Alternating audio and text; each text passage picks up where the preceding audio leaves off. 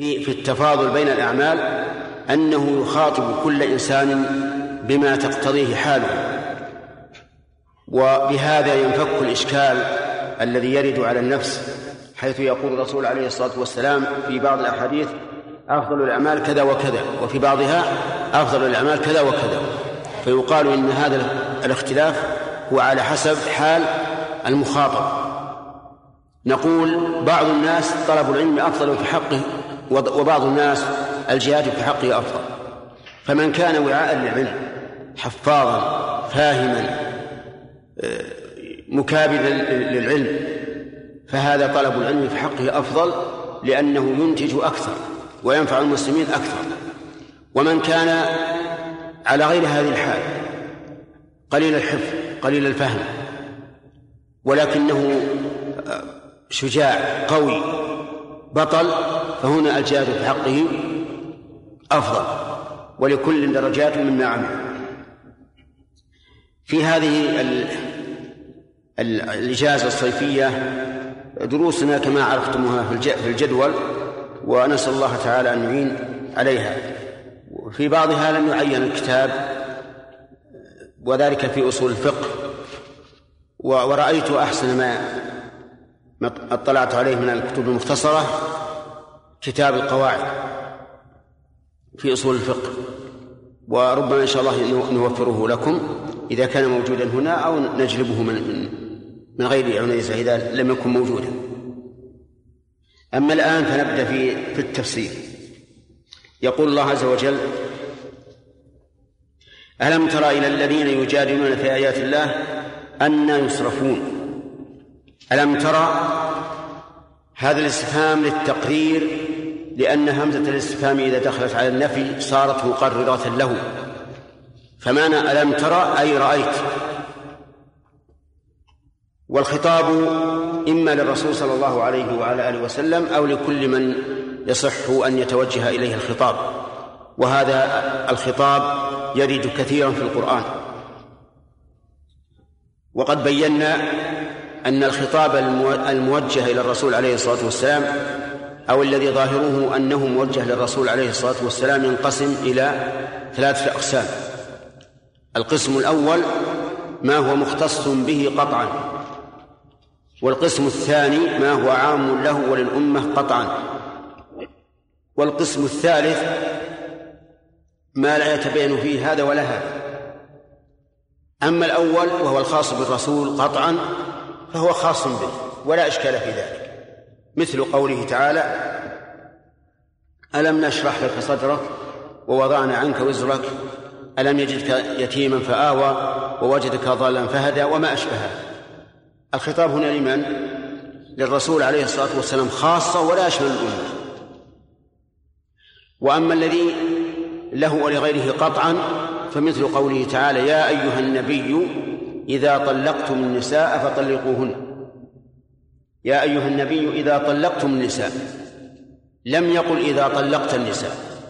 فدل هذا على أن الخطاب الخاص به له وللأمة لأنه خاطبه أولا بالنداء ثم وجه الخطاب إلى الأمة عموما فقال إذا طلقتم فدل هذا على أن الخطاب الخاص به بالنداء ليس خاصا به بل هو له وللأمة.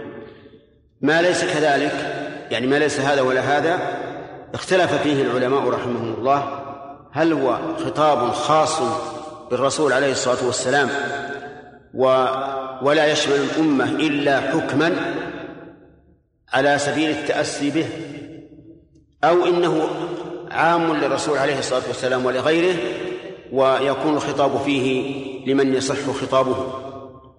والخلاف في مثل هذا يكاد يكون لفظيا لأن الجميع متفقون على أن هذا الحكم ثابت للرسول ولغيره لكن إذا قلنا إنه خاص به صار بالنسبة لغيره عاما على وجه التأسي والقدوة. لكن الحكم لا يختلف في الواقع لأنه إن شمل الأمة لفظا نعم لأنه إن لم يشمل الأمة لفظا فقد شملها حكما للأمر بالتأسي به صلى الله عليه وعلى آله وسلم. فهنا ألم تر إلى الذين يجادلون؟ من أي الأقسام الثلاثة؟ عبد الله عوض. هذا مما يدخله نعم.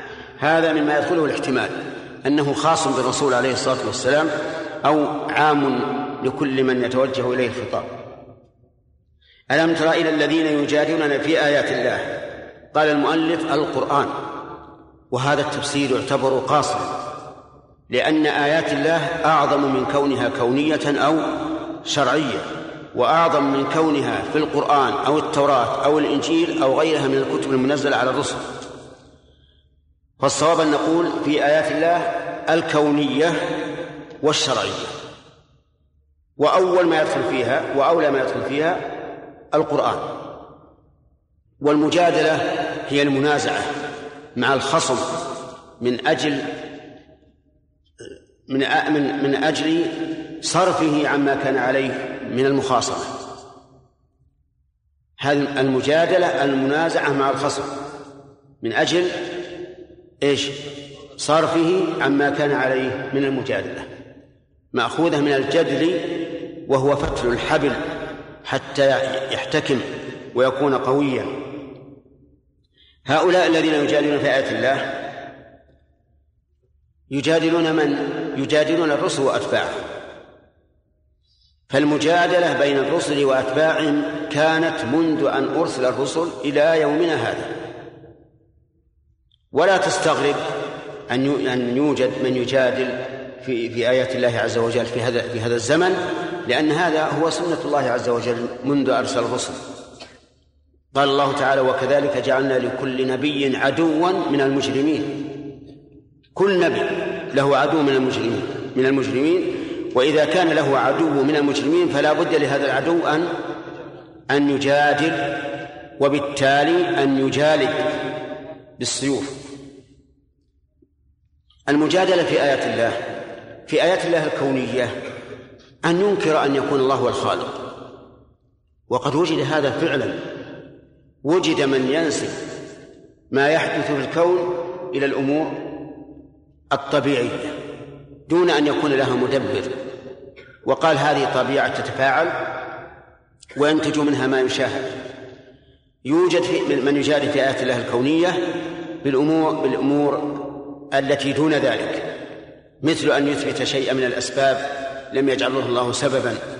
كما يحدث لأهل الجاهلية من التشاؤم بالطيور والأماكن والأزمان وما أشبه ذلك.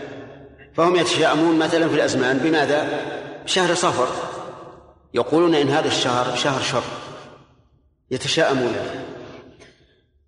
يتشاءمون أيضا بالطيور بنوع الطير أو بكيفية طيرانه أو باتجاهه أو ما أشبه ذلك. يتشاءمون أيضا بالأشخاص.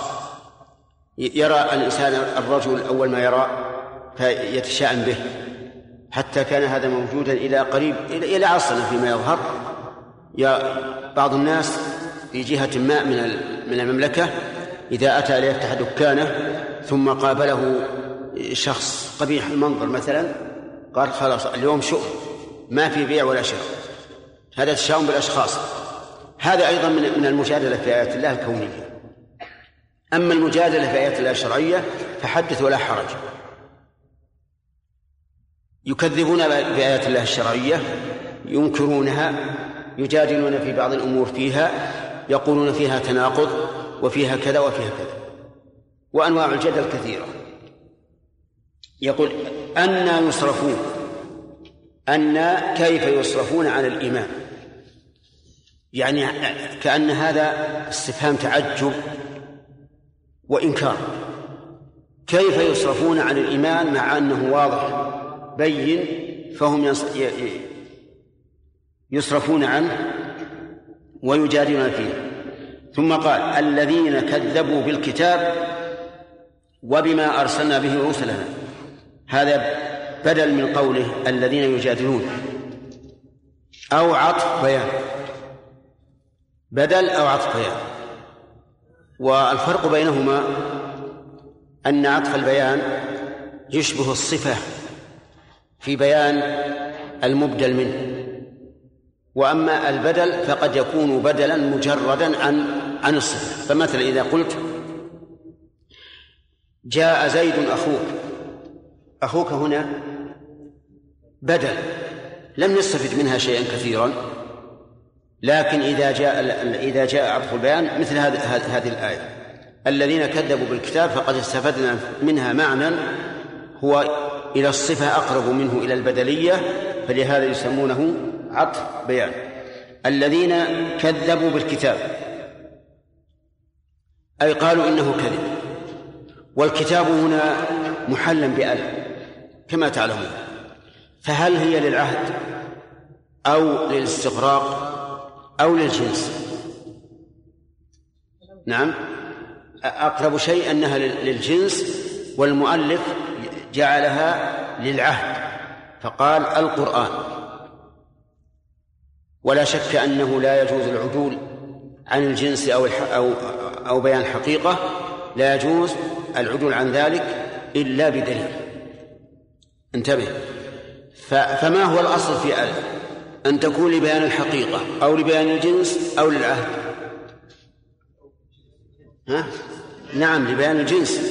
لأن بيان الجنس يعني الاستغراق. وهذا هو الأصل. فإذا جعلتها للعهد فقد عدلت بمعناها العام إلى معنى الخاص وكذلك إذا جعلتها للحقيقة. ونحن نضرب ثلاثة أمثلة ليتبين الأمر. إذا قلت الرجال نعم الرجل خير من المرأة. الرجل خير من المرأة. هل هي للعموم؟ للعموم؟ لا لأن من النساء من هو خير من الرجال. إذن هذا لبيان الحقيقة. نعم. إذا قلت نعم. إذا أورد عليك مورد وخلق الإنسان ضعيفا لأي شيء هذا؟ للجنس. يعني العموم يعني خلق كل إنسان ضعيفا. طيب. في إذا أورد عليك قول الله تعالى كما أرسلنا إلى فرعون رسولا فعصى فرعون الرسول. للعهد. العهد الذكري يا أيها الناس قد جاءكم الرسول بالحق من ربكم. هذا أيضا للعهد. أي العهد؟ الذهني هنا المؤلف رحمه الله حمل قوله الكتاب على العهد الذهني وقال إنه القرآن والصواب أنه عام وأن المراد به جنس الكتاب وذلك لأن اليهود كذب بها التوراة كذب وذلك لأن التوراة كذب بها أناس والإنجيل كذب به أناس. وكذلك الزبور وبقية الكتب وآخرها القرآن. الذين كذبوا بالكتاب وبما أرسلنا به رسلنا من التوحيد والبعث وهم كفار مكة فسوف يعلمون. وبما أرسلنا به رسلنا عطفها على قوله في الكتاب بإعادة العامل. بإعادة العامل. لأن العطف يكون بإعادة العامل وبغير إعادة العامل و فتقول مررت بزيد وعمر هذا عطف بدون إعادة العامل. مررت بزيد وبعمر هذا عطف بإعادة العامل ويفيد إعادة العامل استقلال المعطوف عن المعطوف عليه. لأنه ليس تابعا له من كل وجه. بدليل إعادة العامل فقوله وبما أرسلنا به رسلنا يدل على أن ما أرسلت به الرسل كأنه مستقل عن الكتاب ولهذا كانت السنة بمثابة الكتاب في الدلالة ووجوب العمل بها.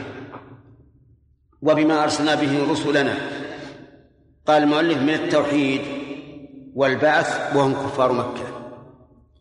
التوحيد يعني توحيد الله عز وجل بما يستحق من الأسماء والصفات والعبادة والربوبية. وأما البعث فهو إخراج الناس من قبورهم يوم القيامة. وقوله وهم كفار مكة هذا لا وجه له لأن هذا الوصف التكذيب بالكتاب وبما أرسل الله به الرسل لا يختص بأهل مكة هم وغيرهم. فالأولى أن يجعل أن يجعل هذا إيش؟ أن يجعل هذا عاما عاما في كل من كذب بمحمد صلى الله عليه وسلم. بل نقول عاما بكل من كذب الرسل.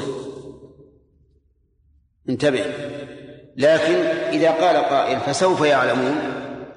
ألا تدل على أن المراد بذلك الكفار الذين كذبوا محمد صلى الله عليه وسلم؟ الجواب لا. لأن قوله فسوف يعلمون تهديد لما سيكون في الدنيا وما سيكون في الآخرة بدليل قوله إذ الأغلال في أعناقهم. والأغلال لا تكون في الأعناق إلا يوم القيامة. قال تعالى فسوف يعلمون فسوف يعلمون عقوبة تكذيبهم. إذ الأغلال في أعناقهم إذ بمعنى إذا. والسلاسل عطف على الأغلال فتكون في الأعناق أو مبتدأ خبره محذوف أي في أرجلهم؟ أو إيش؟ أو خبر؟ كيف؟ نعم أو خبره بالهاء عندكم؟ أو خبره يسحبون.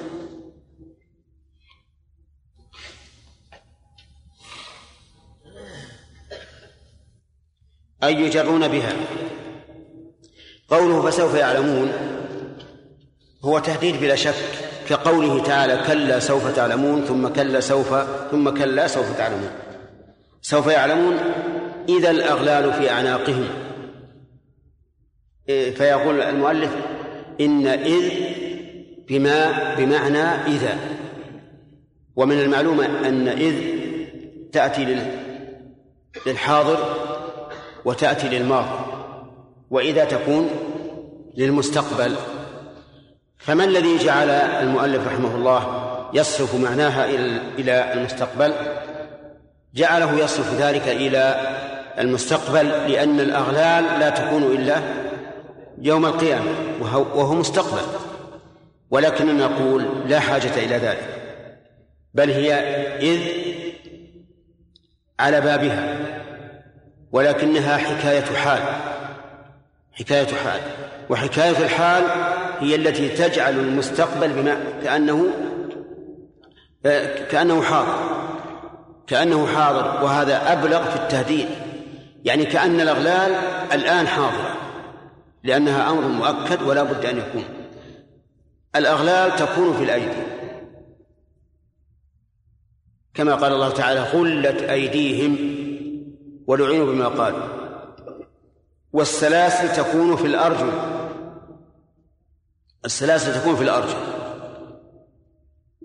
كما قال الله تبارك وتعالى مقررين في الأصفاد سرابيلهم من من قطران لكن هنا يقول إذ الأغلال في أعناقهم والسلاسل. تقتضي أن يكون السلاسل؟ نعم.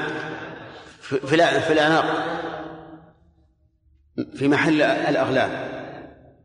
ولكن فيه احتمال آخر بينه رحمه الله بقوله على عطف على الأغلال فتكون في الأعناق أو مبتدأ خبره محذوف أي في أرجلهم وعلى هذا إذا كانت مبتدأ نقول الواو حرف عطف الواو للاستئناف والسلاسل مبتدأ وخبره محذوف أي في أرجلهم أو خبره يسحبون. ويكون العائد محذوفا والتقدير يسحبون بها والسلاسل يسحبون بها. فهنا صار في إعراب السلاسل ثلاثة أوجه. الوجه الأول أنها معطوفة على الأغلال فتكون السلاسل في الأعناق. يعني معناها أن تغل أيديهم إلى أعناقهم بسلاسل. والثاني أن تكون السلاسل بالأرجل والخبر محذوف أي في أرجلهم. والثالث أن تكون السلاسل في الأرجل والخبر قوله يسحبون والمعنى أنهم يسحبون بهذه السلاسل. وهذا المعنى هو أقربها لظاهر القرآن كما قال الله تعالى يوم يسحبون في النار على وجوههم. فهم إذا سحبوا على على وجوههم ستكون السلاسل في أي مكان؟ في الأرجل فهذا أقرب الاحتمالات التي ذكرها المؤلف رحمه الله. وقول في الحميم أي جهنم ووصفت بذلك لأنها شديدة الحرارة. ثم في النار يسجرون يوقدون لأن لأن النار وقودها الناس والحجارة. في هذه الآيات من الفوائد فوائد كثيرة. أولا العجب من حال, هؤلاء المكذبين بالكتاب وبما جاءت به الرسل لقوله ألم ترى إلى الذين يجادلون في آيات الله؟ وهم الله عجب كما قال تعالى وإن تعجب فعجب قولهم أئذا كنا ترابا وآباؤنا أين نعم. أئذا كنا ترابا أئنا لفي خلق جديد. ومن فوائد هذه هذه الآيات أن الإنسان يصرف عن الحق مع بيانه ووضوحه. وهذا يؤدي إلى فائدة أخرى وهي خوف الإنسان من أن يصرف عن الحق. وينتج عن ذلك الفائدة الثالثة وهي سؤال الإنسان ربه دائما أن يثبته. ولهذا كان من دعاء المؤمنين ربنا لا تزغ قلوبنا بعد إذ هديتنا. فينبغي للإنسان أن يكون دائما على خوف وأن يسأل الله الثبات دائما. ومن فوائد هذه الآية الكريمة تهديد هؤلاء المكذبين بهذه العقوبة. أن تغل أيديهم يوم القيامة وأن تسلسل أرجلهم وأن يسحبون في النار على وجوههم. وكل هذا يوجب للإنسان أن يصدق بالكتب وبما جاءت به الرسل عليهم الصلاة والسلام. ومن فوائد هذه الآيات أن الإنسان لا يعلم علم اليقين حتى يشاهد ما أخبرت به الرسل لقوله فسوف يعلمون إذ الأغلال. وفي ذلك الوقت يقرون بالحق. ويقولون قد جاءت رسل ربنا بالحق فهل لنا من شفعاء فيشفعوا لنا أو نرد فنعمل غير الذي كنا نعمل؟ لكن هذا لا يمكنهم ولا ولا ولا ولا يمهل لهم في ذلك بل قال الله تعالى ولو ردوا لعادوا لما نهوا عنه. ومن فوائد هذه الآية الكريمة وجود إثبات النار وأنها في أشد ما يكون من الحرارة لقوله في الحميم ثم في النار يسجرون. هذا العذاب لا يخفى علينا جميعا أنه عذاب بدني جسدي. هناك عذاب قلبي بينه في قوله ثم قيل لهم تبكيتا أينما كنتم تشركون من دون الله؟ أينما كنتم تشركون من دون الله معه وهي الأصنام. والاستفهام هنا لا شك. أنه للتوبيخ والتنديم والتعجيز كلها يتضمن هذا الاستفهام. وهذا ألم إيش؟ قلبي. لأن الإنسان يندم أشد الندم إذا كانت هذه الأصنام التي كان يعبدها لتقربه إلى الله عز وجل كما يدعي ثم تضل عنها الآن ولا ولا توجد. كما لو أمسكت عبدا مثلا. وعذبته. فقلت أين سيدك الذي تدعي أنه يحميك؟ أليس هذا يكون أشد ندما له؟ أجيب. بلى. إذن هؤلاء يندمون هذا التنديم فيقال أينما كنتم تشركون من دون الله أي مع الله. وهي الأصنام. وحينئذ يتحسرون حسرة لا ليس فوقها حسرة. ولهذا قال يقولون إقرارا إقرار المكره في الواقع. قالوا ظلوا غابوا عنا فلا نراهم. إذا عرفوا أنها لم تنفعهم وأنها غابت عنهم في أشد ما في أشد ما يحتاجون إليه فيها. في أشد ما يحتاجون إليها فيه. بل قالوا بل لم نكن ندعو من قبل شيئا. سبحان الله. يعني أنكروا أن يكونوا أشرف كما قال تعالى في آية أخرى ثم لم تكن فتنتهم إيش؟ إلا أن قالوا والله ربنا ما كنا مشركين. انظر كيف كذبوا على أنفسهم وضل عنهم ما كانوا يفترون. فالحاصل أنهم يندمون هذا الندم العظيم ثم ينكرون. يقول عز وجل بل لم نكن ندعو من قبل شيئا. ندعو بمعنى نعبد لأن الدعاء ينقسم إلى قسمين دعاء مسألة ودعاء عبادة وكلاهما متلازمان.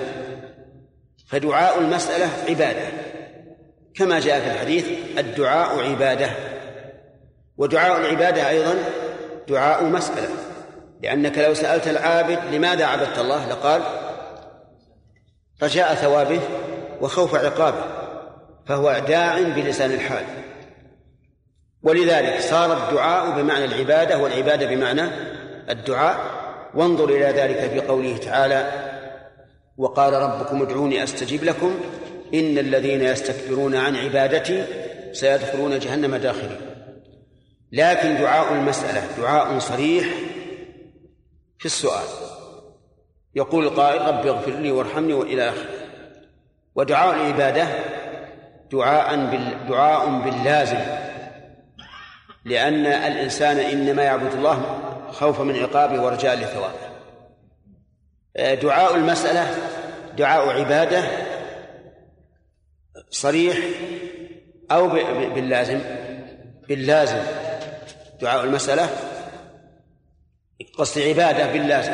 دعاء المسألة عبادة باللازم لأن السائل متذلل للمسؤول للمسؤول فهو متعبد له. وقال بل لم نكن ندعو من قبل شيئا أنكروا عبادتهم إياها ثم أحضرت. فقال الله تعالى إنكم وما تعبدون من دون الله حصب جهنم أي وقودها. وتمام الآية أنتم لها واردون لو كان هؤلاء آلهة ما وردوها وكل فيها خالدون. فهؤلاء أنكروا كذبوا على أنفسهم. ظنوا أن هذا سينفعهم كما كما لو أن الجاني في الدنيا أنكر جنايته ربما ها؟ ربما ينفعه ذلك لكن في الآخرة لا ينفع. حتى إنهم إذا أنكروا ختم على أفواههم. فتتكلم الأيدي والأرجل والجلود والألسن بما تعمل وحينئذ لا يستطيعون حيلة ولا يهتدون سبيلا. إيه نعم.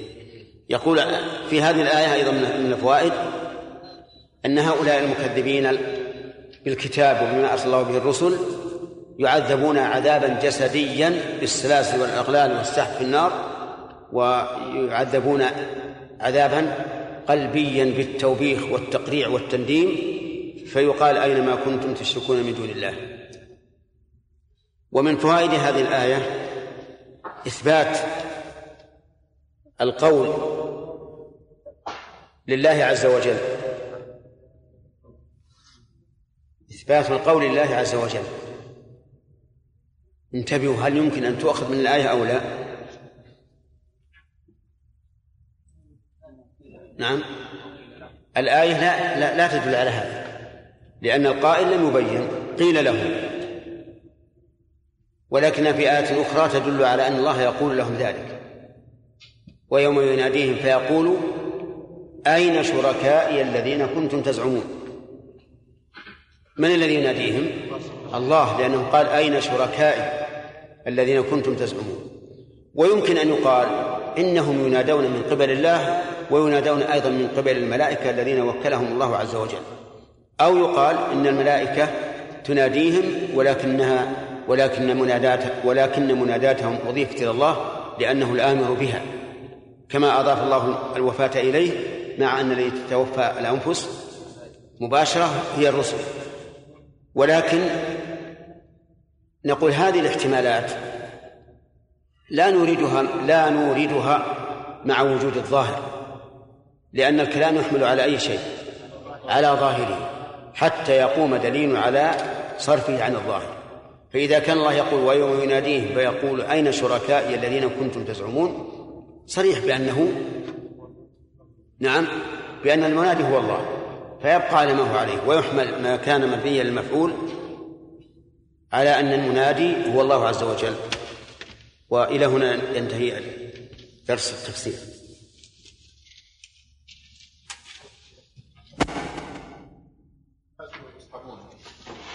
نعم. ما في عائد؟ اي نعم. ألم نذكرها؟ ذكرنا العائد لكن لعلك تعلق ولم تسمع. قلنا العائد محذوف والتقدير يسحبون بها. إي نعم. حذف العائد يجوز. كل ما يعلم فحذفه جائز. نعم. ها؟ كيف؟ فسرتم الاستفهام انه استفهام تقرير أي ألم ترى؟ نعم. ثم قلتم من فوائده التعجب. اي نعم لقول أن يصرفون. التعجب ليس من الاستفهام. لا من أن يصرفون أن يصرفون استفهام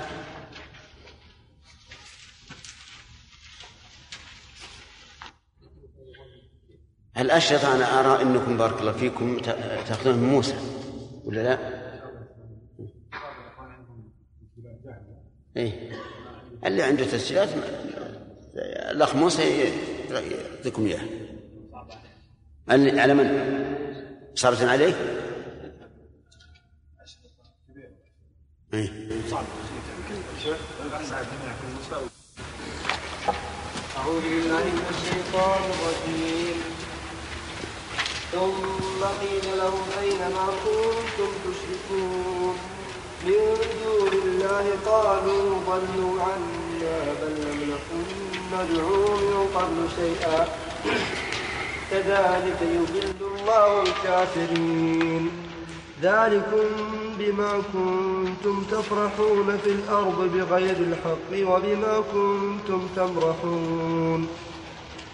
ادخلوا أبواب جهنم خالدين فيها فبئس مثوى المتكبرين. أعوذ بالله من الشيطان الرجيم. بسم الله بسم الله الرحمن الرحيم. قال الله تعالى ثم قيل لهم أين ما كنتم تشركون من دون الله؟ هذه قرأناها وفسرناها فنأخذ أسئلة سهلة عليها. قول ثم قيل لهم أين ما كنتم تشركون؟ من القائل ضياء الحق هي ضياء الرحمن ولا ضياء الحق؟ إيه، نعم. القائل هو الله ما الدليل؟ لا ما هو الدليل من القرآن؟ فيقول أين شركائي الذين كنتم تزعمون؟ طيب هل يحتمل معنى آخر حميد أن القائل غير الله أيضا. نعم في نفس الآية فيها احتمال لأن الفاعل محذوف. نعم. لكن الآية الأخرى تثبت ما ما تفيد احتمال نعم. ويمكن أن تكون الملائكة أيضا. يعني حذف المفعول نعم ويمكن أن يكون القائلين الملائكة ونسبة لله سبحانه وتعالى لأنه الآمر. كما أن الآية التي ذكرها الأخ يوسف صريحة لكن ما في القرآن آية تدل على أن الملائكة توبخهم أيضا. إذا كان فيه فلا مانع. تكون هذه الآية بنيت لما لم يسمى فاعله لهذا السبب. طيب. ما المراد بهذا القيل؟ عقيل إيه لماذا يعني؟ ما هو الغرض من هذا؟ التوبيخ. التوبيخ والتنديم طيب إذا يكون جمع لهم بين العذاب فوزي؟ القلبي والبدن. نعم. لأن تنديمهم وتلويمهم لا شك أنه يؤثر عليهم فنبدأ الآن الدرس الجديد. قال الله تعالى كذلك يضل الله الكافرين. كذلك الكاف حرف لكنها اسم في الواقع. فهي مفعول مطلق وتقدير الكلام مثل ذلك الإضلال. مثل ذلك الإضلال يضل الله الكافرين. فهي كاف فهي حرف صورة. لكنها بالمعنى اسم. هذا الاسم محل من الإعراب مفعول مطلق للفعل الآتي بعده. وكما تعلمون أن مثل هذا التعبير يأتي كثيرا في القرآن. وإعرابه كما سمعتم أن الكاف حرف بمعنى مثل وأن إعرابها مفعول مطلق للفعل الذي بعدها. والتقدير في كل في كل سياق بحسبه. لكن في في, الآية التي معنا مثل ذلك الإضلال يضل الله الكافرين. وقوله كذلك يضل الله الكافرين أي يجعلهم في أي يجعلهم في ضلال. يقول يقول المفسر كذلك أي مثل إضلال هؤلاء المكذبين يضل الله الكافرين ويقال لهم نعم قال ويقال لهم أيضا. ذلكم العذاب بما كنتم تفرحون في الأرض بغير الحق وبما كنتم تمرحون. ذلكم المشار إليه العذاب والمخاطب أولئك الكافرون. ولهذا جاءت الكاف بضمير الجماعة وجاءت اسم الإشارة بالإشارة لمفرد مذكر لأن العذاب مفرد مذكر. واعلم أن اسم الإشارة وكاف الخطاب تارة يتفقان وتارة يختلفان. فاسم الإشارة يكون بحسب المشار إليه وكاف الخطاب بحسب المخاطب.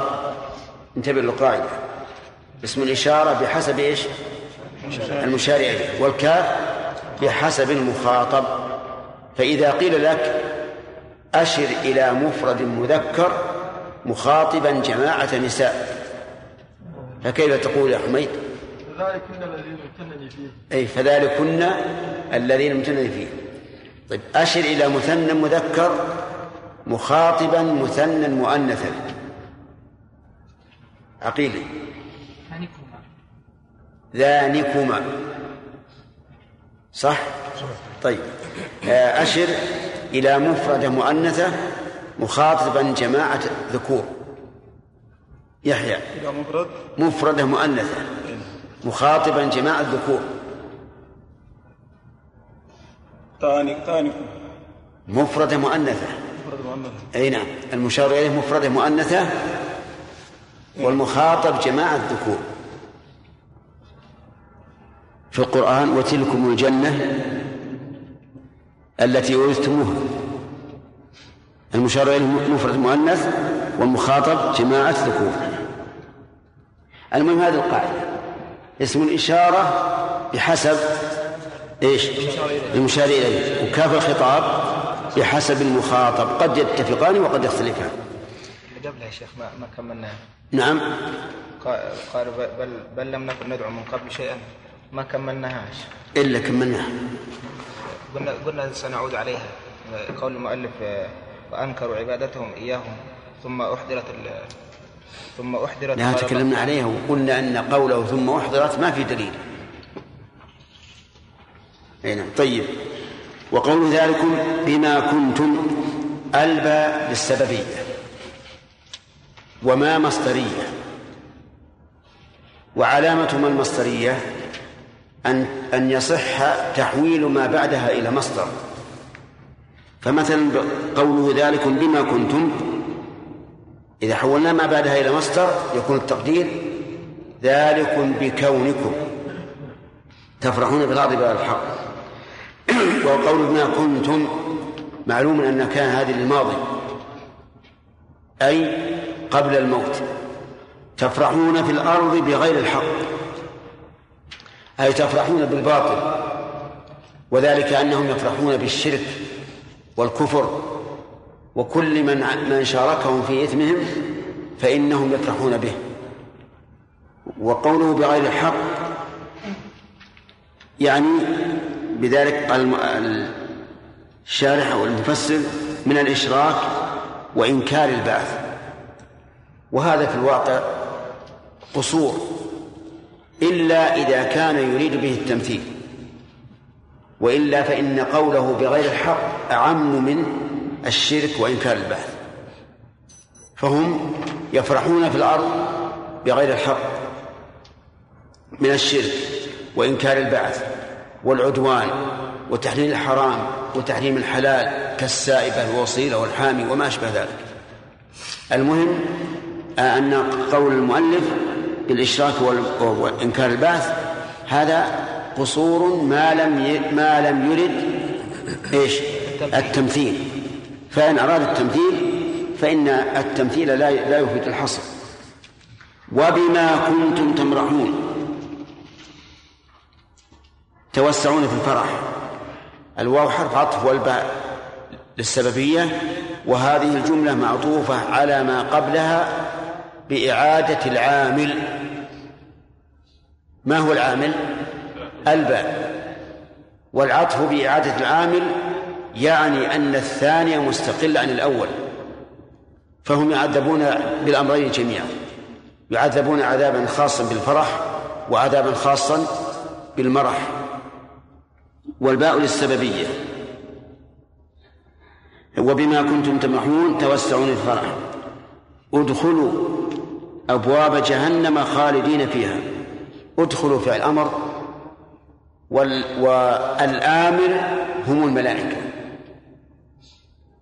وقوله والأمر يراد به الإهانة. ليس أمر إكرام ولكنه أمر إهانة.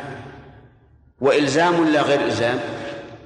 وإلزام لأنه لا بد أن يدخل. وقول أبواب جهنم جمع. فكم عدد الأبواب؟ عدد أبواب جهنم سبعة. كما قال الله تعالى لها سبعة أبواب لكل باب منهم جزء مقسوم. وجهنم اسم من أسماء النار وسميت بذلك لأنها ذات جهمة. إذا قلنا إن جهنم اسم عربي زيدت فيه النون. وإن قلنا إنه اسم غير عربي ولكنه عرب فلا حاجة أن نقول إنه مشتق من من الجهمة التي هي الظلمة والقعر وأيا كان فهو اسم من أسماء النار أعاذنا الله وإياكم منها. خالدين فيها. خالدين هذه حال من الفاعل في قوله ادخلوا. وهذا الخلود هل هو طول المكث أو هو التأبيد؟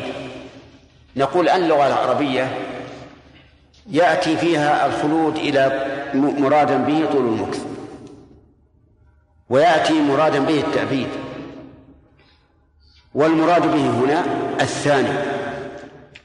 يعني أنهم خالدون فيها أبدا. ودليل ودليل ذلك أن الله تعالى صرح في القرآن الكريم بأن أهل النار خالدين فيها أبدا في ثلاثة مواضع. الموضع الأول قول الله تبارك وتعالى إن الذين كفروا وظلموا لم يكن الله ليغفر لهم ولا ليهديهم طريقا إلا طريق جهنم خالدين فيها أبدا. وكان ذلك على الله يسيرا. والآية الثانية قوله تعالى إن الله لعن الكافرين وأعد لهم سعيرا خالدين فيها أبدا. والآية الثالثة قول الله تبارك وتعالى ومن يعص الله ورسوله فإن له نار جهنم خالدين فيها أبدا. وبهذه الآيات الثلاث يتبين ضعف بل بطلان قول من يقول إن النار ليست مؤبدة وأنها تفنى. فإن هذا القول منكر لأنه مخالف لصريح القرآن. ولا يمكن أن الإنسان يخالف صريح القرآن لمجرد تعليلات يعللها مثل أن يقول إن رحمة الله تعالى سبقت غضبه وإن هؤلاء مآلهم إلى أن يفنوا هم والنار. يقال نعم رحمة الله سبقت غضبه لكن وعد الله حق. أليس كذلك؟ وإذا كان وعد الله حقا فإنهم يخلدون فيها أبدا. وإذا قال قائل التخليد الأبدي في هذا العذاب الأليم كيف يكون جزاء لإنسان لم يبق في الدنيا إلا مئة سنة أو مئة سنة أو ألف سنة؟ فيكون هنا العذاب أكثر من من زمن العمل لأنه ما في أحد بقي في الدنيا أبد الآبدين. فيقتضي هذا أن يكون فيه ظلم. لأن الجزاء صار إيش؟ أكثر من العمل بكثير ولا ينسب له. كما قلت لكم يعني لنقول لنفرض أن أحدا من الناس عاش ألف سنة أو ألفي سنة أو عشرة آلاف سنة لكنه عاش إلى إلى أمد. ثم نقول عذابه مؤبد يكون هذا ظلما. فيقال إن هذا أمضى حياته الدنيا كلها في محادة الله ورسله. فيمضي حياته الأخرى يمضيها يمضي حياته الأخرى كلها بالعدل وهذا عدل. ثم إن هذا الذي عذب أبدا قد قيل له في الدنيا وبين له أن جزاءه العذاب أن جزاءه العذاب الأبدي. فلماذا يقدم على شيء يعرف أن هذا جزاؤه؟ ولا وحينئذ لا ظلم ولا عذر للكافرين. فالمهم أن هذا أن أن قوله تعالى خالدين فيها يشمل الخلود الأبدي نعم يراد به الخلود الأبدي. فبئس مثوى المتكبرين. هذه الجملة جملة إنشائية يراد بها الذم. ويقابل هذا في المدح نعم دار المتقين. فبئس هنا فعل فبئس هنا فعل يراد به فعل إنشائي يراد به الذم. والمعنى أن هذه الدار دار كلها ذم كلها بلاء. ولهذا وصفت بأنها بئس مثوى المتكبرين. آه، ناخذ الفوائد ولا درس ثاني؟ ها؟ ها؟ انتهى الوقت. لكن ما قرأنا له ربع ساعة تقريبا عشان يصير الدرس متناسق. نعم. أو نأخذ الدرس اللي بعده. فوائد. حديث عندنا؟ ما إيش؟ أولا هذا هذا ليس حديثا صحيحا عن الرسول وثانيا مراد قائله أن الإنسان يدرك بنيته ما لا يدرك بعمله. هذا المعنى. فالإنسان مثل المريض الذي يتمنى أنه صحيح يقوم بما بما أوجب الله عليه هذا أدرك بالنية ما لم يدرك بالعمل. وكذلك أيضا الإنسان إذا نوى الشر وهو عاجز عنه يعاقب معاقبة الفاعل لكن بالنية. دليل ذلك قول النبي عليه الصلاة والسلام في الرجل الفقير الذي ليس عنده مال وكان هناك رجل آخر لو أن لي مال فلان لعملت به عمل فلان. قال النبي صلى الله عليه وسلم فهو بنيته فهما في الوزن سواء. نعم. شيخ بارك الله فيكم حصرنا أبواب جهنم بسبعه نعم. في الآية لأن مر معنا في أسماء الله عز وجل إلا أنها تشابه بين الأسماء. وكذلك في أبواب الجنة ثمانيه قلنا أنه لا يدل على الحصر. نعم. ما وجه الحصر في هذه الآية؟ نعم. متشابه. هذا يسأل يقول آه إنكم قلتم إن العدد لا مفهوم له في قوله صلى الله عليه وسلم إن لله تسعة وتسعين اسما من أحصاها دخل الجنة. قلتم هذا العدد لا يدل على الحصر. قلتم هذا العدد لا يدل على الحصر. وأن لله أسماء أخرى. فلماذا نقول بالحصر أو بإفادة العدد الحصر في أبواب جهنم وأبواب الجنة؟ الجواب أن نقول أما الأول وهو قوله إن لله تسعة وتسعين اسما فإنما قلنا إنها ليست الحصر بدليل. فما هو الدليل؟ الدليل حديث عبد الله بن مسعود. حديث الهم والغم. قال أسألك بكل اسم هو لك سميت به نفسك أو أنزلته في كتابك أو علمته أحد من خلقك أو استأثرت به في علم الغيب عندك. وإذا كان الله مستأثرا بعلم الغيب عندك فإنه لا يمكن للإنسان أن يدركه لأن الله استأثر به. فمن ثم قلنا إن العدد لا مفهوم له في قوله إن لله تسعة وتسعين اسما وأن المعنى أن من أسماء الله تسعة وتسعين اسما من أحصاها دخل الجنة. حميد وقلنا ان القول بأن النار ليست مؤبده مخالفه لشريعه القرآن. إن قال هذا القائل ان أن هذا وعيد واخلاف الوعيد جائز.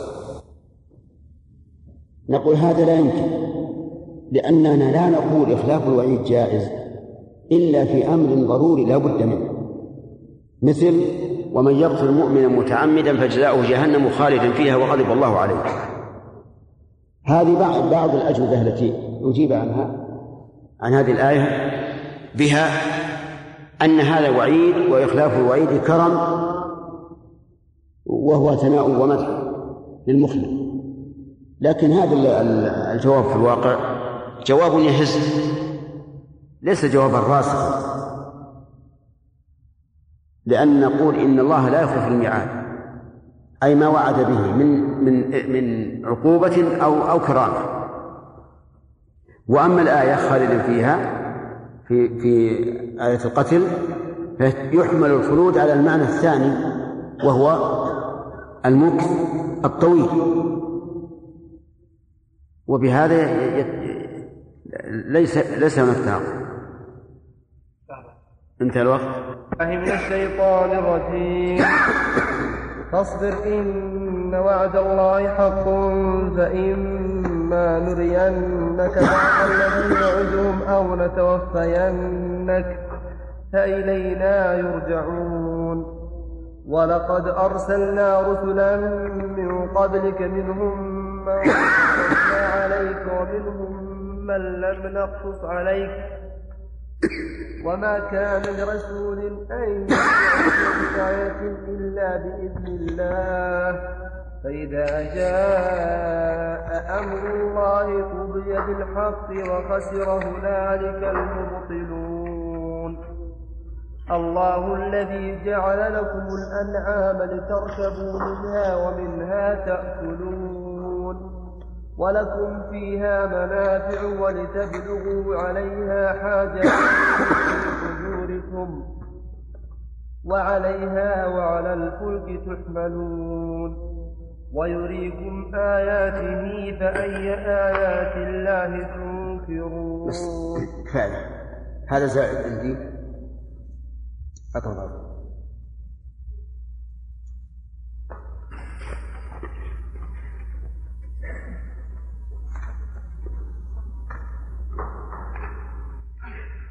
الحمد لله رب العالمين صلى الله وسلم على نبينا محمد وعلى آله وأصحابه ومن تبعهم بإحسان إلى يوم الدين.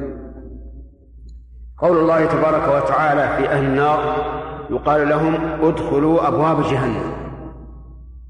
ما هو المراد بهذا الأمر؟ الأخ ما المراد بهذا الأمر؟ ادخلوا أبواب جهنم.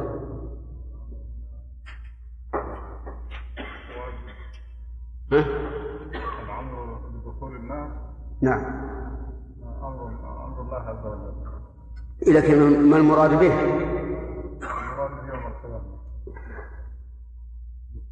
والإهانة الأخ الإهانة؟ وقوله تعالى في أهل الجنة ادخلوها بسلام آمين. ما المراد بالأمر؟ ها؟ الإكرام. طيب.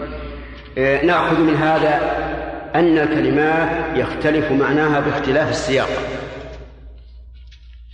وهذه فائدة عظيمة لطالب العلم أن الكلمات يختلف معناها باختلاف السياق. فكم كلمة كان لها معنى في سياق ولها معنى آخر في سياق آخر؟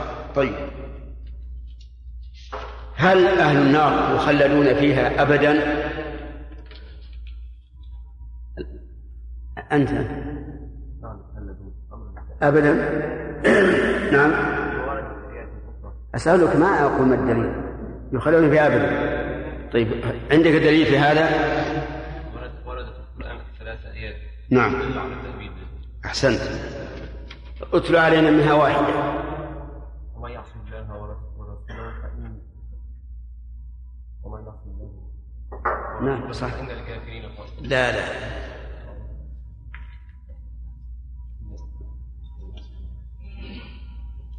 يا يا رحمة.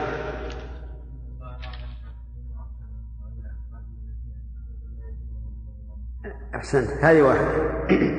في سورة. هذه في سورة الأحزاب. ها؟ الثاني آه، إلا طريق جهنم خالدين فيها. لا إن الذين كفروا وظلموا.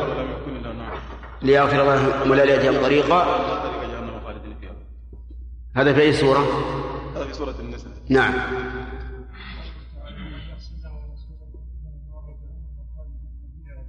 في أي سورة هذه؟ في سورة الجن أحسنت.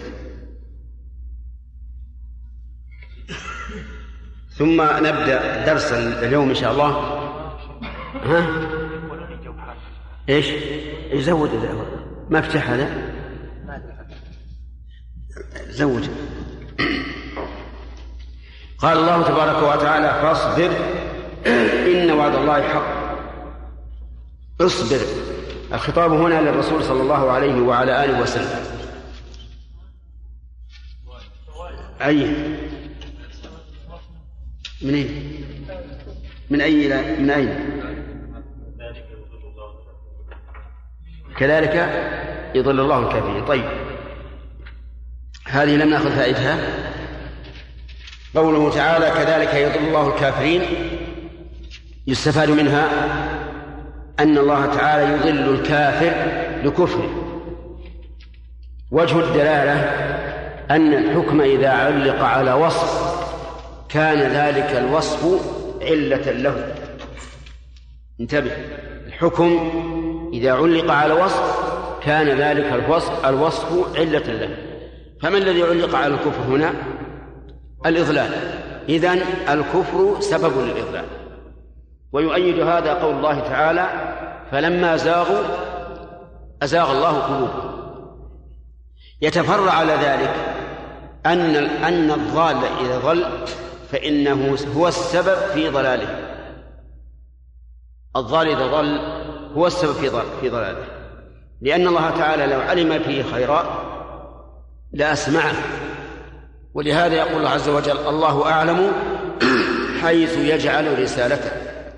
وهذه الآية الله أعلم حيث يجعل رسالته تعني أن الله أعلم حيث تكون الرسالة في شخص معين وكذلك حيث يكون أثر الرسالة في شخص معين وأثر الرسالة الهداية.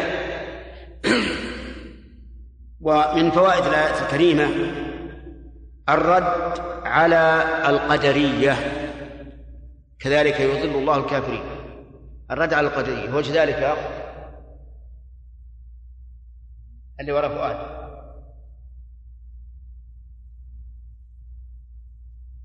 أتعرف مذهب القدرية؟ قل. لا تعرف. طيب. إذن الآية فيها رد على القدرية إشراف لأن هذا الضال هو سبب ضلال نفسه فله, فله إرادة سببت هذا له. طيب هذا هم يقولون هكذا.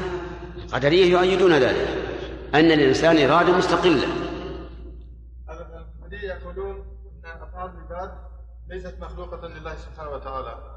ولا علاقة لله بها لكن الآية تدل أن الله سبحانه وتعالى هو الذي يضلهم نعم. فيكون في ذلك رد على القدرية. ينبغي بهذه المناسبة وإن لم يكن الدرس درس عقيدة أن نقول إن الناس انقسموا في هذا الباب إلى طرفين ووسط. انقسموا في هذا الباب إلى طرفين ووسط. أي في أفعال العباد. فمنهم من يقول أفعال العباد مخلوقة لله والعبد مجبور عليها وليس له إرادة. لأن الله خالق كل شيء. وإذا كان الله هو الخالق فالإنسان ليس له تدبير. ومنهم من قال بالعكس إن الإنسان فاعل باختياره وليس لله علاقة به. هذان طرفان. ومنهم من قال إن الإنسان فاعل باختياره لكن فعله مقرون بمشيئة الله. وهذا هو الوسط. واعلموا أن أسباب الضلال في مثل هذه الأمور أن من الناس من ينظر إلى النصوص من زاوية واحدة.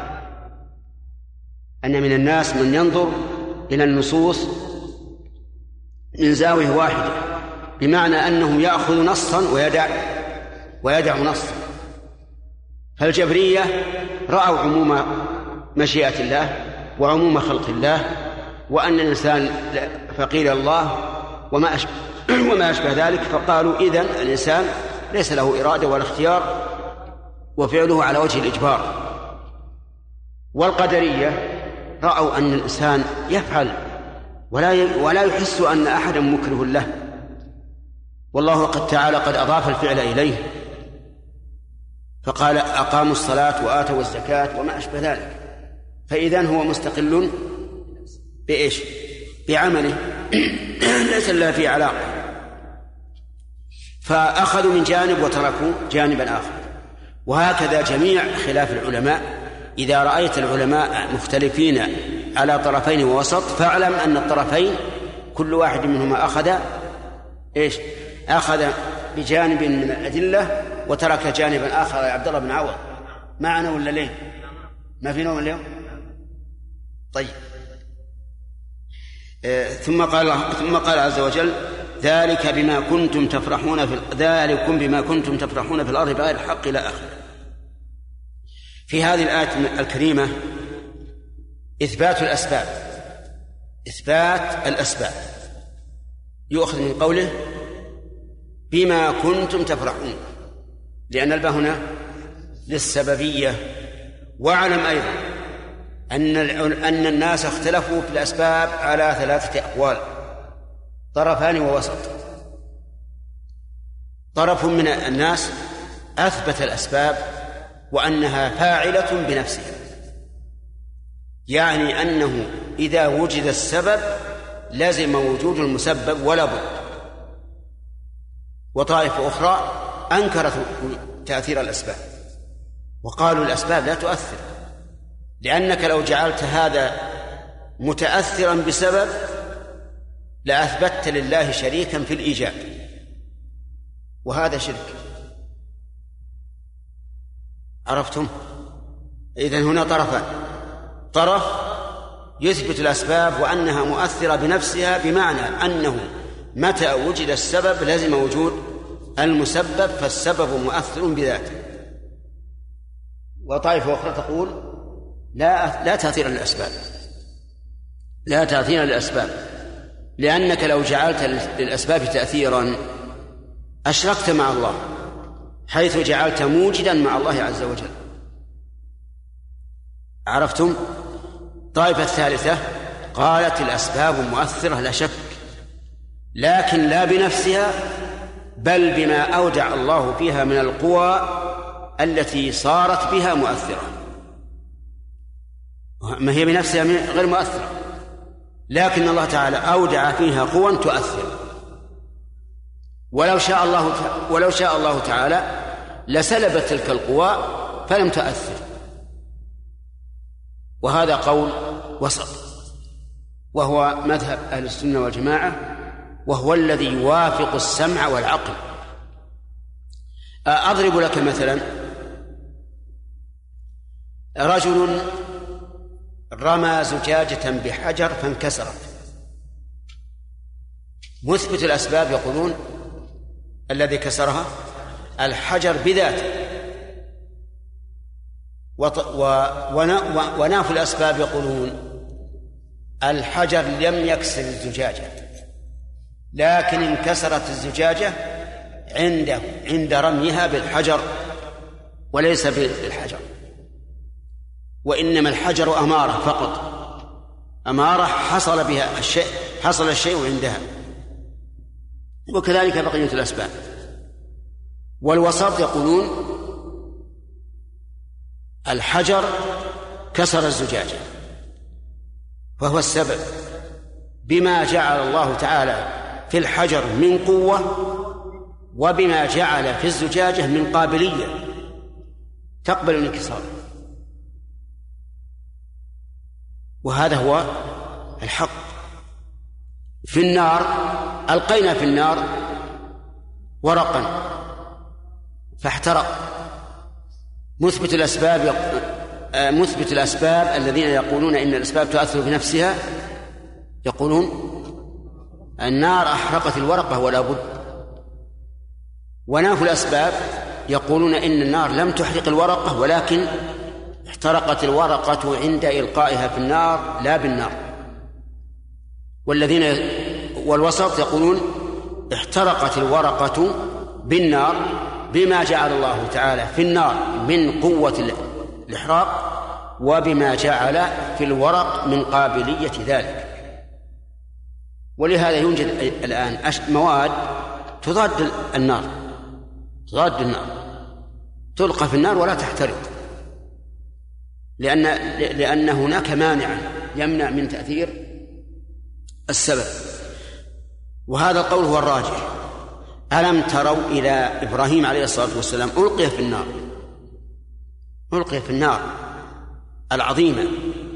التي لم يستطع ملقوه أن يقربوا منها حتى ألقوه في المنجنيق ورموه بها ورموه فيها رميا. احترق أو لا؟ لم يحترق. مع أن النار سبب للإحراق. لكن الله قال لها كوني بردا وسلاما على إبراهيم. فكانت بردا وسلاما عليه. قال العلماء لو قال الله تعالى كوني بردا ولم يقل سلاما لكانت بردا مهلكة. لكن الله قال بردا وسلاما فكانت بردا وسلاما وكأنه لم يكن في نار. إذا نقول الأصح من أقوال العلماء في تأثير الأسباب أنها مؤثرة لا لا لذاتها ولكن بما جعل الله تعالى فيها من القوى المؤثرة في المحلات القابلة. من فوائد هذه الآية الكريمة أن الفرح الفرح بغير الحق سبب للعذاب والإضلال. من أين يؤخذ عقيل؟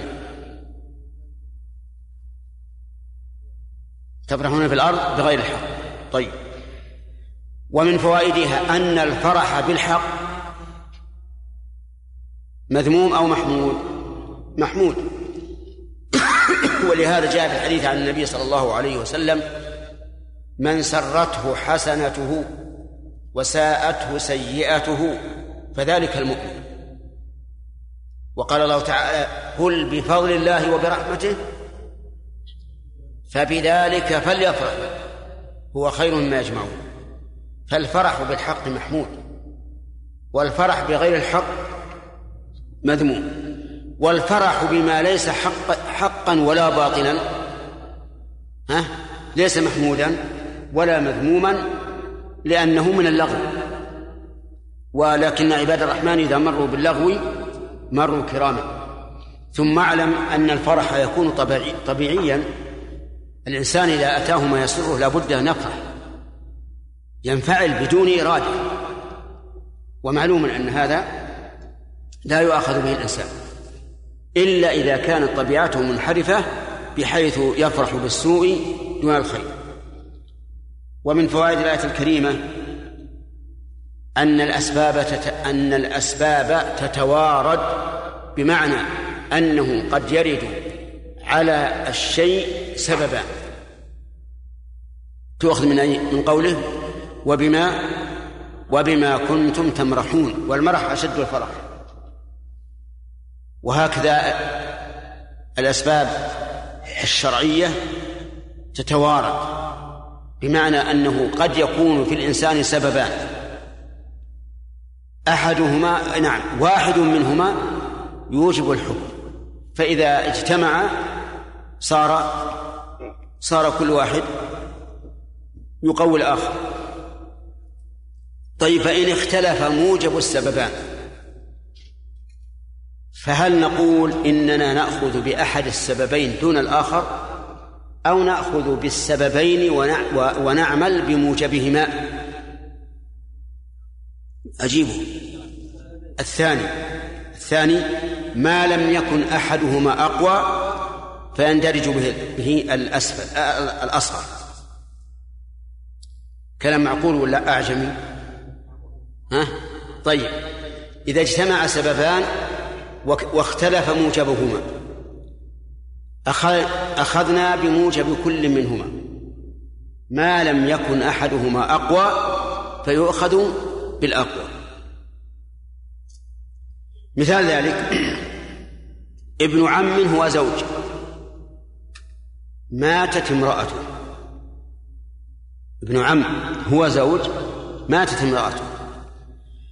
هنا اجتمع في حق هذا الزوج جهة فرض جهة فرض وجهة تعصيب. فهل يرث بالفرض أو بالتعصيب أو بهما؟ بهما. فيقول هذا الزوج له النصف فرضا والباقي والباقي تعصيبا. نعم فهنا ورث بالفرض وبالتعصيب. طيب رجل ملك أمة. ملك أمة. ثم تزوجها. فهل يصح هذا الزواج ليملك آه، بضعها أو لا يصح؟ ليش؟ لأن الملك الملك أقوى. الملك أقوى. ولهذا لا يصح للسيد أن يعقد النكاح على أمته لكن يستمتع بها بملك بملك اليمين. يستمتع بها بملك اليمين. طيب. المهم إن أخذنا من الايه الكريمة أنه قد يجتمع سببان. آه، رجل بال وتغوط. هنا سببان موجبان. إيه للوضوء. هل نأخذ بكل واحد منهما؟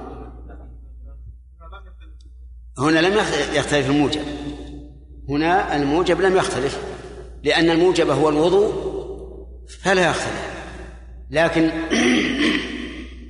يقوى الموجب بتعدد الموجب. لكن لما لم يختلف ما نقول نأخذ بهما جميعا لأن لا فائدة من ذلك. طيب اذا إذا إذا إذا اجتمع موجبان فإن اتحد موجبهما ها أخذنا بواحد وكفى. وإن اختلف الموجب أخذنا بهما ما لم يكن أحدهما أقوى فيؤخذ بالأقوى ويترك الأضعف. نعم يقول ادخلوا أبواب جهنم يستفاد منها يستفاد منها إهانة الكفار وهو عذاب قلبي. لأن الإهانة القلب العذاب القلبي قد يكون أشد من من العذاب البدني. من فوائد الآية الكريمة أن لجهنم أبوابا. لقوله أبواب وقد جاء في القرآن الكريم لها سبعة أبواب لكل باب منهم جزء مقسوم. ومن فوائد الآية الكريمة خلود أهل النار فيها. لقوله خالدين فيها. والصواب الذي لا شك فيه أن الخلود مؤبد للآيات الثلاث التي ذكرناها التي سقناها قبل قليل. ومن فوائد الآية الكريمة ثناء القدح على نار جهنم لقوله فبئس مثوى. ومن فوائد الآية الكريمة التحذير من التكبر لقوله فبئس مثوى المتكبرين. ولهذا جاء قال النبي عليه الصلاة والسلام لا يدخل الجنة من في قلبه مثقال حبة خردل من كبر. فالكبر والعياذ بالله سبب لدخول النار. لكن قد يكون سببا لدخولها مع الخلود وقد يكون سببا لدخولها للتطهير فقط. فإن كان هذا التكبر تكبرا عن الحق وردا له فهذا إيش؟ نعم. فهذا سبب لدخول النار على التأبيد. وإن كان التكبر دون ذلك مثل أن يتكبر على الخلق مع قيامه بحق الخالق أو يتكبر عن بعض الأشياء ولا ولا أظن أحدا يتكبر عن أمر من أمر الله إلا إلا وهو كافر كفرا مطلقا. لأن إبليس تكبر عن شيء واحد وكفر وهو السجود. لكن من تكبر على الخلق دون الحق فهذا لا لا لا يخلد في النار يعاقب بمثل ما فعل من ذنب. وإلى هنا انتهى الوقت وفيه بركه إن شاء الله. لأني أنا أحب من الطالب العلم أن يكون قويا في استنباط الأحكام من من الأدلة. لأن لأن القادر على استنباط الأحكام من الأدلة يحصل على علم كثير من أدلة قليلة. كم من إنسان يستنبط من آية واحدة عشرين فائدة ويأتي إنسان آخر لا يستنبط إلا خمس فوائد مثلا. الأول حصل على ثلاثة أضعاف ما حصل عليه الثاني وذلك بالاستنباط. ولكن هنا مسألة لا لا تفرط في الاستنباط. لأنك إن أفردت أفردت فيه حملت النصوص ما لا ما لا تحتمل. فكن وسطا. وإذا دار الأمر بين أن يكون هذا الحكم مستنبطا من آية أو حديث أو لا يكون فما هي السلامة؟ السلامة إيش؟ أن لا يكون. طيب. إن قلت لا يكون قال لك الآخر السلامة أن يكون حتى لا نبطل دلالة النص. لكن نقول لكن نقول الأول أرجح لأنك إذا لم تتيقن أن الآية دلت عليه وسكت فقد سلمت. لأنك ما نفيت. انتبه السكوت درجة بين النفي والإثبات. فأنت إذا سكت لم تكن قلت على الله بغير حق. لكن إذا أثبتت في النص ما لا يدل عليه فقد قلت على الله بغير حق إذن فالسلامة فيما إذا شككت هل هل هل النص دل على هذا أو لا السلامة إيش؟ إيش؟ أن تسكت ولكن لا تنفي يعني قد يكون دالا عليه في نفس الأمر ولكن فهمك لم يدركه نعم ناخذ خمس دقائق في الآية الأولى قوله تعالى ادخلوا أبواب جهنم. قلنا أن ادخلوا جاءت هنا مع الإهانة وفي آية أخرى الإكرام. هل في هذا رد على من قال بالمجاز في القرآن؟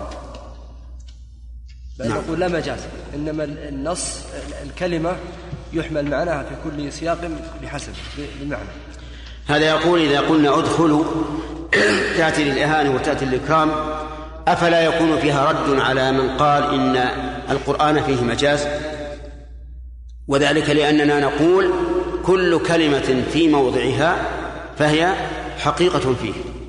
الجواب نعم ربما يكون في ذلك دلالة على نفي المجاز ولهذا كان الصواب ما اختاره شيخ الإسلام ابن تيمية رحمه الله أنه لا مجاز في اللغة ولا في القرآن. وأنتم تعرفون أن العلماء اختلفوا في هذا على أقوال. فمنهم من قال لا مجاز لا في القرآن ولا غيره. ومنهم من قال لا مجاز في القرآن ويجوز في اللغة. ومنهم من قال المجاز في القرآن واللغة. ومنهم من قال كل الكلام مجاز.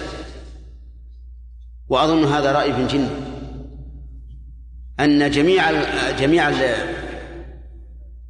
نعم جميع الكلام كله مجاز. حتى إذا قال ضربت زيدا قال هذا مجاز. قلت خيرا قال خير هذا مجاز وهكذا. لكن الراجح لا مجاز وذلك لأن الذي يعين معنى الكلمة هو السياق والقرائن. هو السياق والقرائن. ولهذا ادخلوا أبواب جهنم القرينة تدل على أن الأمر الإهانة ادخلوها بسلام آمنين القرينة تدل على أنه للإكرام. نعم. شيخ أحسن الله إليك. قلنا يعني الفرح بالحق ممدوح. إيش؟ الفرح بالحق نعم. ممدوح. نعم. ما ضابط الحق الذي ها. آه، إذا فعل الإنسان خيرا هذا هذا حق. فإذا فرح بذلك فهو حق. إذا فرح بالمطر هذا حق.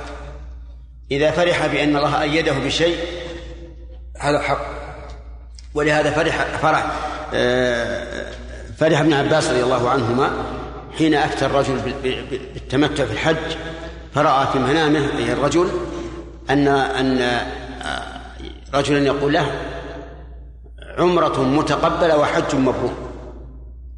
فأخبر بذلك ابن عباس ففرح بهذا وقال آه، انتظر حتى نعطيك من العطاء أو كلمة نحوها.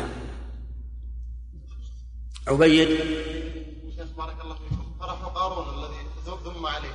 هل هو بالباغي أو بالمال الذي أوتيه؟ فرح. ب- بك- بكل الأمرين لكن الفرح بالمال ليس مذموما نعم. الفرح بالمال ذاته ليس مذموما لا. قد يكون مذموما وقد يكون مم- ممدوحا. إذا فرح إذا فرح بالمال ليستعين به على حق. يعني الإنسان يريد أن يشتري كتبا وليس عنده مال. مال. فرزقه الله المال يفرح يشتري الكتب. لكن إنسان يريد أن يشتري آلة له وليس عنده مال.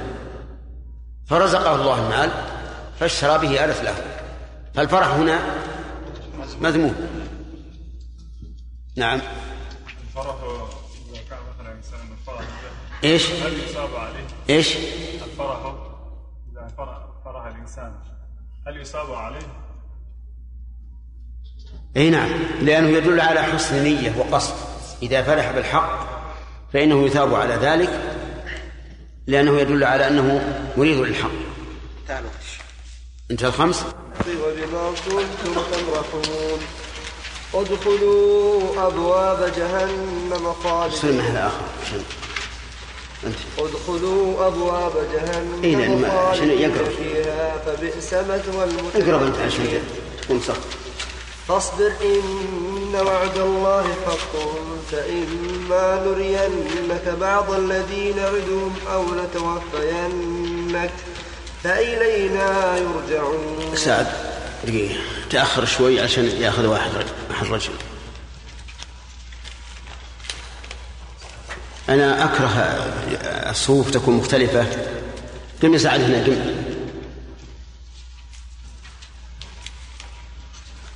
نعم. ولقد أرسلنا رسلا لا. كفاية. أعوذ بالله من الشيطان الرجيم. انتهينا من الكلام على فوائد الآيات السابقة حتى قوله تعالى فبئس مثل المتكبرين.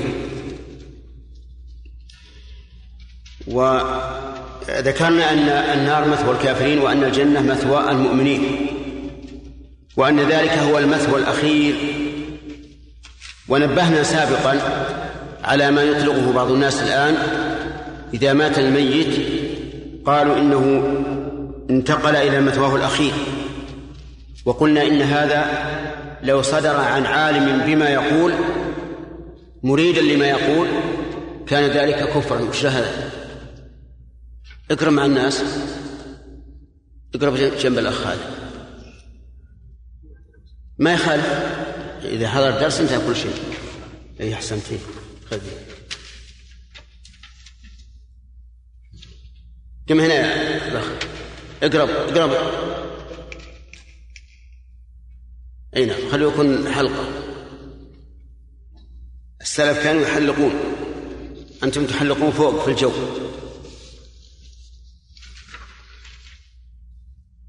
آه، ذكرنا أن الإنسان لو كان الذي يطلق هذا الكلام إذا كان عالما به مريدا له كان ذا كان هذا كفرا لأن مضمونه إنكار البعث. إذ أننا إذا جعلنا المثوى الأخير هو القبور فمعناه فمقتضاه أن لا بعث وهذه خطيرة وهي متلقاة من غير المسلمين. إما من ملاحدة لا يؤمنون بالبعث وإما جهال لا يدرون ما يقولون. على كل حال يجب صرف النظر عنها وأن لا يعبر بها. ويقال انتقل إلى القبور وسيبعث يوم القيامة أو أو لا يقال سيبعث المهم أن لا يكون دالا على أن هذا هو آخر مرحلة لبني آدم. ثم قال تعالى فاصبر إن وعد الله حق. اصبر فعل أمر. والأمر الأصل فيه الوجوب كما سيأتي. فما فما معنى الصبر لغة؟ معنى الصبر الحبس. ومنه قولهم قتل فلان صبرا. معك أيوب كتب. لماذا؟ ما عندك شيء. لماذا لم تقدم طلب؟ أنا الآن لا أعتبرك طالب علم عندي. أعتبر أنك مستمع كالعامي الذي يأتي خلف الحلقة ويستمع. لا يأتي غدا إلا ومعك الكتب. طيب اصبر. نقول الصبر معناه لغة الحبس. ومنه قولهم قتل فلان صبرا. أي حبسا أي أمسك ثم قتل. لكنه في الاصطلاح الشرعي أخص من مطلق الحبس فهو حبس النفس حبس النفس. عما يسقط الله تعالى فيما يرضي الله. حبس النفس عما يسخط الله فيما يرضي الله. ومن ثم قال العلماء إن الصبر ينقسم إلى ثلاثة أقسام. صبر على طاعة الله وهو أعلى الأقسام. وصبر عن معصية الله وهو الثاني في المرتبة. وصبر على أقدار الله المؤلمة وهو الثالث في المرتبة أيضا. الأول صبر على طاعة الله. بأن يصبر الإنسان نفسه على طاعة الله فيقوم بالواجب ويكمل ذلك بالمستحب. وهذا يحتاج إلى صبر وإلى عناء ولا سيما مع ضعف الإيمان. فإن ضعيف الإيمان يشق عليه فعل الطاعات أليس كذلك؟ فيحتاج إلى أن يصبر ويحبس نفسه على فعل الطاعة ويعدها بالخير والثواب ويقول إن الوقت ماشي وذاهب فإما أن يكون في طاعة الله وإما أن يكون في معصية الله وإما أن يكون لغوا. فيحملها ذلك على القيام بطاعة الله. والصبر على طاعة الله شاق من وجهين من وجه إلزام النفس بالقيام به. ومن وجه تعب البدن بالقيام به. فها هنا عناءان الأول مع النفس والثاني مع الجوارح. ولهذا كان هو أعلى أنواع أو هو أعلى أقسام الصبر مثال ذلك الصبر في الجهاد. هذا صبر على إيش؟ على طاعة الله وهو أشق أنواع الطاعة التي يصبر عليها ولهذا جعله النبي صلى الله عليه وسلم ذروة الإسلام ذروة سلام الإسلام لأنه أشق ما يكون الثاني صبر عن معصية الله يعني أن الإنسان قد يهوى المعصية ولكن يحبس نفسه عنها. فهذا صبر عن معصية الله عز وجل. ويتضمن هذا الصبر حبس النفس مع الكف. ففيه عناء واحد وهو حبس النفس عن المعصية لكن ليس فيه تعب بدني إذ أنه كف بلا فعل. والكف بلا فعل أهون من الفعل. لأن ما في ما في مشقة بدنية. غاية ما فيه أن معاناة قلبية للصبر عن هذه المعصية. والقسم الثالث الصبر على أقدار الله المؤلمة. أقدار الله عز وجل المؤلمة هي التي لا تلائم النفس. التي لا تلائم النفس إما بفوات محبوب وإما بحصول مكروه. فيحبس الإنسان نفسه عن في في هذا الأمر. وهو أقل أقسام الصبر رتبة. لأنه يأتي بغير اختيار الإنسان. انتبه الصبر على الطاعة باختيار الإنسان وعن المعصية باختياره لكن على الأقدار لا. ليس ليس بملكك أن تمنع ما قدر الله عليك من فوات محبوب أو حصول مكروه. ولهذا قال بعض السلف عند حلول المصائب إما أن تصبر صبر الكرام وإما أن تسلو سلو البهائم. وقس نفسك. تأتيك المصيبة اليوم أكبر من الجبال وأحر من النيران. ثم تخف شيئا فشيئا حتى لا تكاد تذكرها. أليس كذلك؟ طيب. إذا إما أن تصبر وتحتسب وإما أن تسبر حتى لو تسخطت فالمآب إلى نسيانه. أن يسلو الإنسان سلو البهائم. هذا القسم الثالث من أقسام الصبر يكون بالأمور الآتية. حبس اللسان عن التسخط. لا تسخط. قل أصاب إلا بكذا ولم نصرف فلانا. أصابني بالفقر والناس أغنياء. أصابني بالمرض والناس أصحاء. وما أشبه ذلك. لا يقول هذا. لا يقول وويلاه وثبوراه وانقطاع ظهراه. وما أشبه ذلك. لا يقول هذا. لأن هذا مناف للصوت طيب الإخبار بما أصاب الإنسان من مصيبة دون التشكي أيجوز